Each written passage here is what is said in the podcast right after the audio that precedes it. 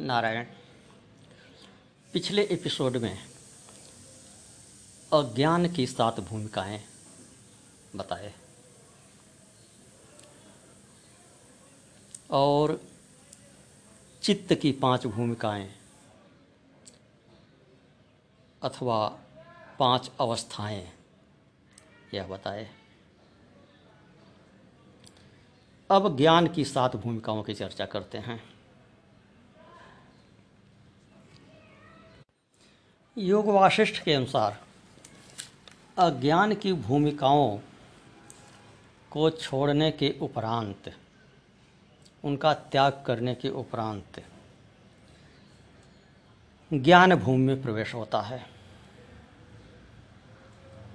वह ज्ञान की सात भूमिकाएँ हैं।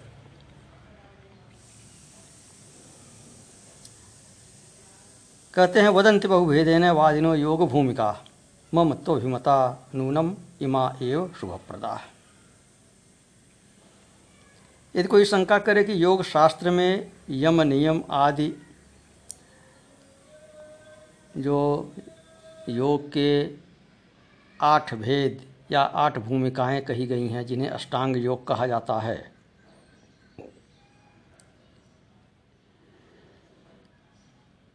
वही ज्ञान की आठ भूमिकाएँ हैं। तो उसका यहाँ पर स्पष्ट निराकरण करते हैं कि वह अष्टांग योग अलग चीज़ है और यह ज्ञान की सात भूमिकाएँ जो हैं, यह अलग है। योग सांख्यवादी बहुत भेदों से युक्त योग भूमिकाओं को कहते हैं। उन योग भूमिकाओं का फल तुच्छ है। गुरु वशिष्ठ जी कहते हैं, वे कि वह दूसरा मार्ग है, अन्य लोगों को अभीष्ट है। और मुझे तो यह ज्ञान की भूमिकाएँ अभीष्ट हैं। यही परम पुरुषार्थ रूप कल्याण देने वाली हैं। तो इन सात भूमिकाओं की संक्षिप्त चर्चा पहले कर चुके हैं, दो एपिसोड के पहले। सातों का नाम बता चुके हैं। पहला है शुभेच्छा, अर्थात ज्ञान प्राप्त की इच्छा। दूसरा विचारणा, नित्यानित्य वस्तु का विवेक। तीसरा है तनुमानसा, मन का सूक्ष्म हो जाना। चौथा, सत्वापत्ति, सत्वगुण का उद्रेक होकर आत्मज्ञान हो जाना। पांचवा है असंशक्ति अर्थात दृश्य का संसर्ग घट जाना छठा है पदार्था भावनी, अर्थात दृश्य की प्रतीति का न होना और सातवां है तुर्यगा, अर्थात आनंद का भी त्याग करके अपने स्वरूप में स्थित हो जाना। यह आठ हैं, सात हैं। इन सातों को अलग अलग परिभाषित किया गया है। आदि शंकराचार्य, शंकर भगवत्पाद ने सर्व वेदांत सिद्धांत सार संग्रह नामक ग्रंथ की रचना किया है। इन सातों को परिभाषित किया हुआ है। एक एक श्लोक में वह श्लोक संख्या 941 से 948 तक है। सर्व वेदांत सिद्धांत सार संग्रह नामक ग्रंथ में।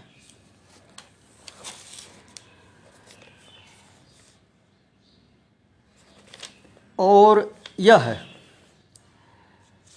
श्लोक बिल्कुल जस के तस योग वाशिष्ठ महारामायण से ले लिए गए हैं। योग वाशिष्ठ महारामायण के उत्पत्ति प्रकरण के अठारहवें सर्ग में ज्ञान की इन सात भूमिकाओं की चर्चा श्लोक संख्या आठ से सोलह तक में दी गई है। उसी को जस का तस, बिना कोई शब्द परिवर्तन किए, सर्व सिद्धांत, सर्व वेदांत सिद्धांत सार संग्रह में आचार्य शंकर भगवतपाद ने उद्धृत किया हुआ है। तो योग वाशिष्ठ में इसके पूर्वापर भी विवरण दिए गए हैं। सत्रहवें अध्याय में अज्ञान की सात भूमिकाओं की चर्चा की गई है और ज्ञान की सात भूमिकाओं की चर्चा करते समय भी अन्य भी व्याख्याएँ दी गई हैं। इसलिए हम योग वाशिष्ठ महारामायण से ज्ञान की सात भूमिकाओं का विवरण प्रस्तुत करना अधिक उचित समझते हैं। तो बताते हैं, सत्यावबोधो मोक्षश्चैवेति पर्याय नामनी सत्यावबोधो जीवोयम नेह भूय प्ररोहति। सत्यावबोध और मोक्ष, यह दोनों पर्यायवाची शब्द हैं। जिस जीव को सत्य का अवबोध हो जाता है उसे फिर इस संसार में जन्म नहीं लेना पड़ता। अतः जो सत्यावबोध है, वही मोक्ष है। फिर आगे कहते हैं, ज्ञान भूमिकाओं के संबंध में, ज्ञान भूमि शुभेक्षाख्या, प्रथमा समुदाहृता, विचारणा द्वितीया तो तृतीया तनुमानसा सत्वापत्तिश्चतुर्थी सैत् ततो असंशक्ति नामिका पदार्थाभाविनी षष्ठी सप्तमी तुर्यगा स्मृता। पहली ज्ञान भूमि शुभेच्छा कही गई है, दूसरी का नाम विचारणा है, तीसरी तनुमानसा है, चौथी सत्वापत्ति है, पांचवी असंशक्ति नाम की योग भूमि है। ज्ञान भूमि है, छठी पदार्थाभाविनी है, एवं सातवीं तुर्यगा कहलाती है। श्री राम जी से कहते हैं वैसे जी कि अब इन सातों के अलग अलग लक्षण आप सुनिए। शुभेच्छा क्या है? किंग मूढ़ एवास्मी प्रेक्षे हम, शास्त्र सज्जनई मिक्षेति शुभेक्षेत्युच्यते बुझई ज्ञान की इच्छा उत्पन्न होना, सत्संग की इच्छा उत्पन्न होना, मोटे तौर पर इसे समझ लें कि संसार की असारता के प्रति दृष्टि जाना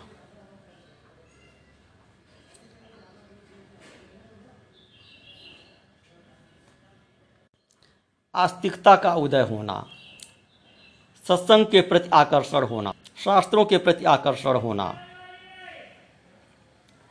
नित्य अनित्य विवेक के प्रति मन में भाव उठना, यह शुभेच्छा है। मैं मूढ़ होकर क्यों स्थित हूँ? विचारित वेदांत वाक्यों से और गुरुजनों से परम तत्व को देखूँगा। इस प्रकार की साधन चतुष्टय संपत्ति पूर्वक जो इच्छा है, उसे विद्वान लोग शुभेच्छा कहते हैं। साधन चतुष्टय की चर्चा पहले कर चुके हैं, दो तीन एपिसोड के पहले। आरंभ में किए थे बार बार करते रहते हैं।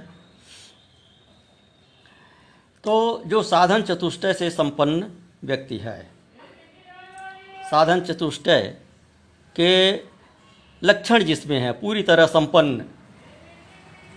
सभी को नहीं कहा जा सकता है। ज्ञान क्षेत्र में प्रवेश करने वाले को किसी का कोई स्तर होता है, किसी का कुछ स्तर होता है। विभिन्न स्तर के लोग आते हैं। साधन चतुष्टय के जो लक्षण बताए गए हैं, वह तो ऊँचे स्तर के लोगों में ही पाए जाते हैं। तो सभी में वे, सभी लक्षण तो घटित नहीं हो सकते हैं। लेकिन उनका कुछ अंश जिनमें है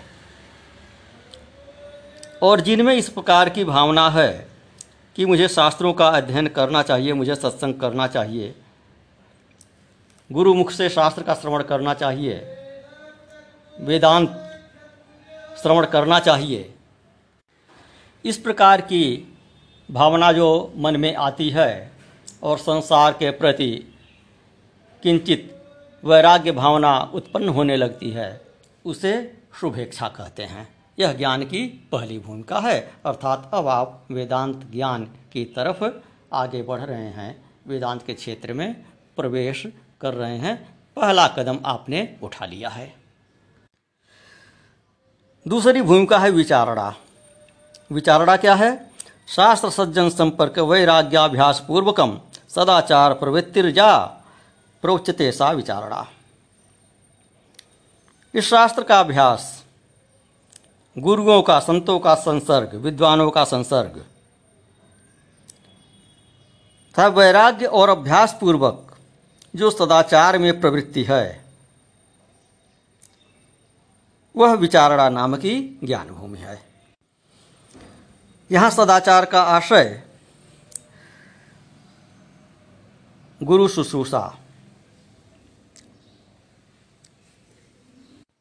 गुरु की सेवा करने के लिए, ज्ञान प्राप्त के लिए कष्ट सहन करना, शौचाचार इत्यादि, श्रवण, मनन, चिंतन, यह सब सम्मिलित हैं। तो सामान्य जिज्ञासुओं के लिए यही दो भूमिकाएँ मुख्य हैं, सामान्य गृहस्थ के लिए। इससे आगे जो साधना क्षेत्र में आगे बढ़ चुके हैं उनके लिए है। फिर भी उनकी चर्चा कर देते हैं। तो तीसरी भूमिका कहे तनुमानसा। वह क्या है? विचारणा शुभेक्षाभ्याम इंद्रियार्थे स्वशक्तता यात्र सा तनुता भावात प्रोचते तनुमानसा। विचारणा और शुभेच्छा से साधन चतुष्टय संपत्ति पूर्वक किए गए श्रवण और मनन से युक्त। निधिध्यासन से मन की शब्द आदि विषयों में असक्तता रूप, अनासक्तता रूप, जो तनुता है, मन का जो छीड़ होना है, वह तनुमानसा नामक भूमिका कही गई है। इस भूमिका में मन सूक्ष्म हो जाता है। अतः इसे तनुमानसा कहा गया है। अर्थात, जिस अवस्था में शुभेच्छा और विचारणा के द्वारा इंद्रियों का विषयों से अनुराग कम होने लगता है, उसे तनुमानसा कहा जाता है। यह साधना पथ पर तीसरा कदम है आपका। तीसरी भूमिका अथवा तीसरा चरण इसे कहें। और चौथा है सत्वापत्ति। शुभेच्छा, विचारणा और तनुमानसा, इन तीन भूमिकाओं के अभ्यास से। बाह्य विषयों में संस्कार न रहने के कारण चित्त में जब अत्यंत विरक्ति हो जाती है और विरक्ति के कारण माया माया के कार्य और ऊपर की तीन अवस्थाओं से शोधित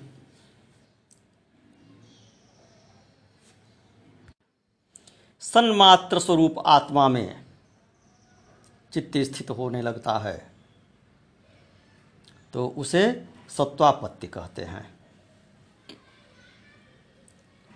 भूमिका तृतीयाभ्यासात चित्ते अर्थे विरतेर्वशात सत्यात्मनिस्थिति शुद्धे सत्तापत्ति रुदाहृता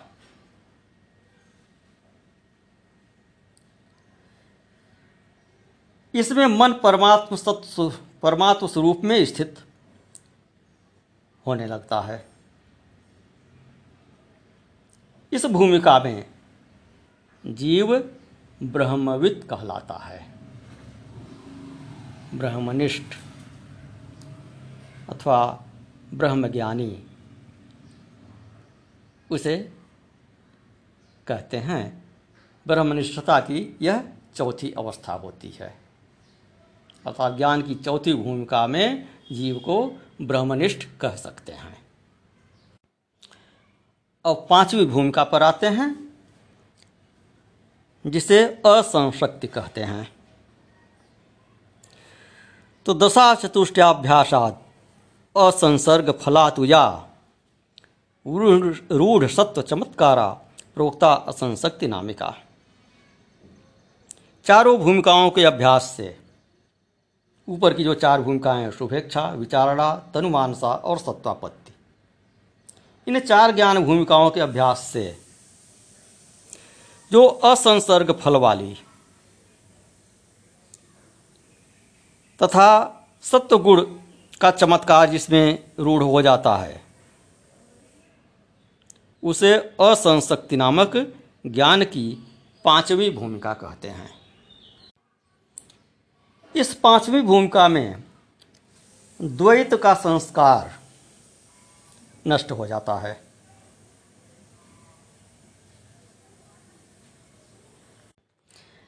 इस ज्ञान भूमिका में अविद्या और अविद्या के कार्यों का संसर्ग बिल्कुल नहीं रहता। इसलिए इसे असंशक्ति नाम की भूमिका कहा गया है। चौथी भूमिका में ब्रह्मविद कहा जाता है, साधक को अथवा जीव को, और पांचवी भूमिका में उसे ब्रह्मविद्वर कह सकते हैं। उसी से अगली सीढ़ी है। छठी भूमिका है पदार्था अभाविनी। भूमिका पंचकाभ्यासात स्वात्मारामतया दृढ़ आभ्यंतराणाम बाह्यानाम पदार्थानाम भावनात्। तो इस पांचवी भूमिका असंशक्ति के अत्यंत परिपाक से। आत्मा राम रूप से दृढ़ स्थिति हो जाती है। बाह्य और आभ्यंतर भाव, बाह्य और आभ्यंतर पदार्थों की भावना न रहने के कारण इसे पदार्था भाविनी कहते हैं। पर प्रयुक्तेन चिरम प्रयत्ने भावना पर प्रयुक्तेन चिरम प्रयत्नेनार्थ भावना पदार्था भावना नामना षष्ठी संजायते गति। इस भूमिका में पदार्थों की भावना नहीं होती है तो देह यात्रा कैसे संपन्न होगी? यह प्रश्न होगा। जब बाहर और भीतर के पदार्थों का भान ही नहीं रहेगा तो यह शरीर कैसे रहेगा। तो कहते हैं कि चिरकाल तक दूसरे के द्वारा किए गए प्रयत्न से इसमें अर्थों की प्रतीति होती है। इसलिए पदार्था भावना नामक यह छठी भूमिका कही गई है। इस भूमिका में स्थित पुरुष ब्रह्मविद वरियान कहलाता है। और सातवीं तथा अंतिम भूमिका है। तुर्यगा। इसके लक्षण बताते हैं। भूमि सटक चिराभ्यासात भेदस्यानुलंभत यत स्वाभाविक निष्ठत्व तुर्यगा गति। ही जीवन मुक्तेषु तुर्यावस्थे विद्यते। विदेह मुक्ति विषयस्तु विदेह मुक्ति विषयस तुर्यातीत मत परम। पूर्वोक्त छह भूमिकाओं का बहुत दिनों तक अभ्यास होने से, दूसरे के प्रयत्न से भी भेद की प्रतीति न होने से, जो एकमात्र स्वरूप में स्थिति है, उसे तुरेगा नाम की गति, यानी ज्ञान भूमिका जानिए। छठी भूमिका तक, पांचवी और छठी भूमिका में,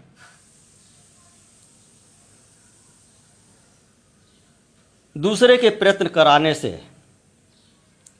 बाह्य पदार्थों की प्रतीति होती है, अपने आप से नहीं होती है। लेकिन सातवीं भूमिका में दूसरे के द्वारा प्रयत्न कराने पर भी पदार्थों की प्रतीति नहीं होती है, केवल आत्मस्वरूप में स्थिति बनी रहती है। यही जागृत स्वप्न सुषुप्ति से परे चौथी तुरीयावस्था है। जो चार अवस्थाओं, आत्मा की चार अवस्थाओं, आत्मा के चार चरणों की बात जो कही गई है, मांडू के उपनिषद में कही गई है, उसमें चौथी तुरीयावस्था है, वह ज्ञान की यह सातवीं भूमिका, तुरेगा भूमिका है। जाग्र तुर्यं जाग्रद्याद्यवस्था त्रय निर्मुक्तम शिव अद्वैतम चतुर्थम मनंते जागृत आज तीन अवस्थाओं से रहित। शिव अद्वैत, चौथा जो है, उसे तूर्य माना गया है। अर्थात जिस अवस्था में आत्म रूप से अखंड ब्रह्म का अनुभव होता है, वह तुर्यगा अवस्था है। इस अवस्था को जो प्राप्त हो चुका, वह ब्रह्मविद वरिष्ठ कहा जाता है। तो इस प्रकार ब्रह्मविद वरिष्ठ, ब्रह्मविद, ब्रह्मविद्वर और ब्रह्मविद वरियान यह चार कहे गए। चार उपाधियाँ हुई ज्ञानी की। इसमें ब्रह्मविद वरिष्ठ को सर्वोच्च कहा गया। उसे यह अवस्था प्राप्त होती है, इसलिए यह तुर्यगा कहलाती है। यह तुर्यावस्था जीवन मुक्त पुरुषों में इसी देह में विद्यमान रहती है। इस अवस्था के बाद विदेह मुक्ति का विषय तुर्यातीत ब्रह्म ही है। उसकी भूमिकाओं में गणना नहीं की जाती है। तो कहते हैं, ये ही राम महाभागा सप्तमी भूमिका गता आत्मा रामा महात्मानस ते महत पदमागता। हे श्री रामचंद्र जी, जो महापुरुष सातवीं भूमिका को प्राप्त हो गए हैं, वे आत्मा राम और महात्मा परम महत्पद को प्राप्त हो चुके हैं। जीवन मुक्ता न सज्जंती सुख दुख रसस्थित, प्रकृति नार्थ कार्याणी किंचित कुरंती वा न वा। वे जीवन मुक्त पुरुष सुख दुख में निमग्न नहीं होते। केवल देह यात्रा के लिए छठी और सातवीं भूमिकाओं में कुछ कार्य करते भी हैं अथवा नहीं भी करते हैं। दोनों स्थितियाँ रहती हैं।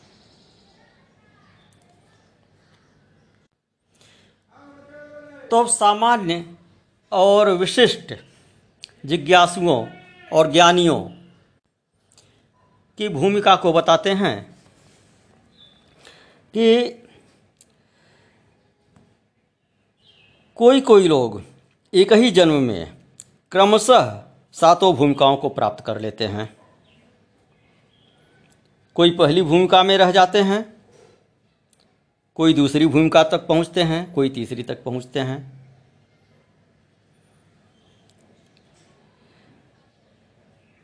कोई कोई अंतिम भूमिका में चले जाते हैं? सनकाद ऋषि हस्तामलकाचार्य और कोई चार भूमिकाओं तक प्राप्त होते हैं, कोई दो भूमियों में स्थित रहते हैं। कोई कोई लोग किसी एक ही भूमिका के आधे तिहाई या चौथाई या किसी अंश तक रह जाते हैं। कोई साढ़े तीन भूमिका तक पहुँचते हैं, कोई साढ़े चार तक पहुँचते हैं, कोई साढ़े छः तक पहुँचते हैं, साढ़े पाँच तक पहुँचते हैं। स्थूल विभाजन सात भूमिकाओं में किया, इनमें एक एक के अनेक विभाजन, सैकड़ों विभाजन हो सकते हैं, सैकड़ों स्तर होते हैं एक एक भूमिका के। तो तात्पर्य है कहने का कि उठिए, जागिए। ज्ञान की प्राप्ति तक आगे बढ़ते रहिए। शांति भूमिका तक पहुँचने तक आगे बढ़ते रहिए। पहली भूमिका से प्रवेश कीजिए। पहला चरण उठाइए। शुभेच्छा का सृजन कीजिए। सत्संग कीजिए। संसार की सारता, असारता के बारे में विचार करिए। सातों सीढ़ियाँ नहीं चढ़ पाएँगे तो कोई एक ही सीढ़ी सही धीरे धीरे करके। नहीं इस जन्म में तो अगले जन्म में, फिर अगले जन्म में सातवीं सीढ़ी भी पार कर जाएँगे। भगवान श्री कृष्ण ने भगवत गीता में कहा है बहुनाम जन्म नाम अंते ज्ञानवान माम प्रपद्यते। बहुत जन्मों के अभ्यास के उपरांत ज्ञान का उदय होता है, और तब जीव मुझे जान पाता है तब मुझे प्राप्त कर पाता है। नारायण।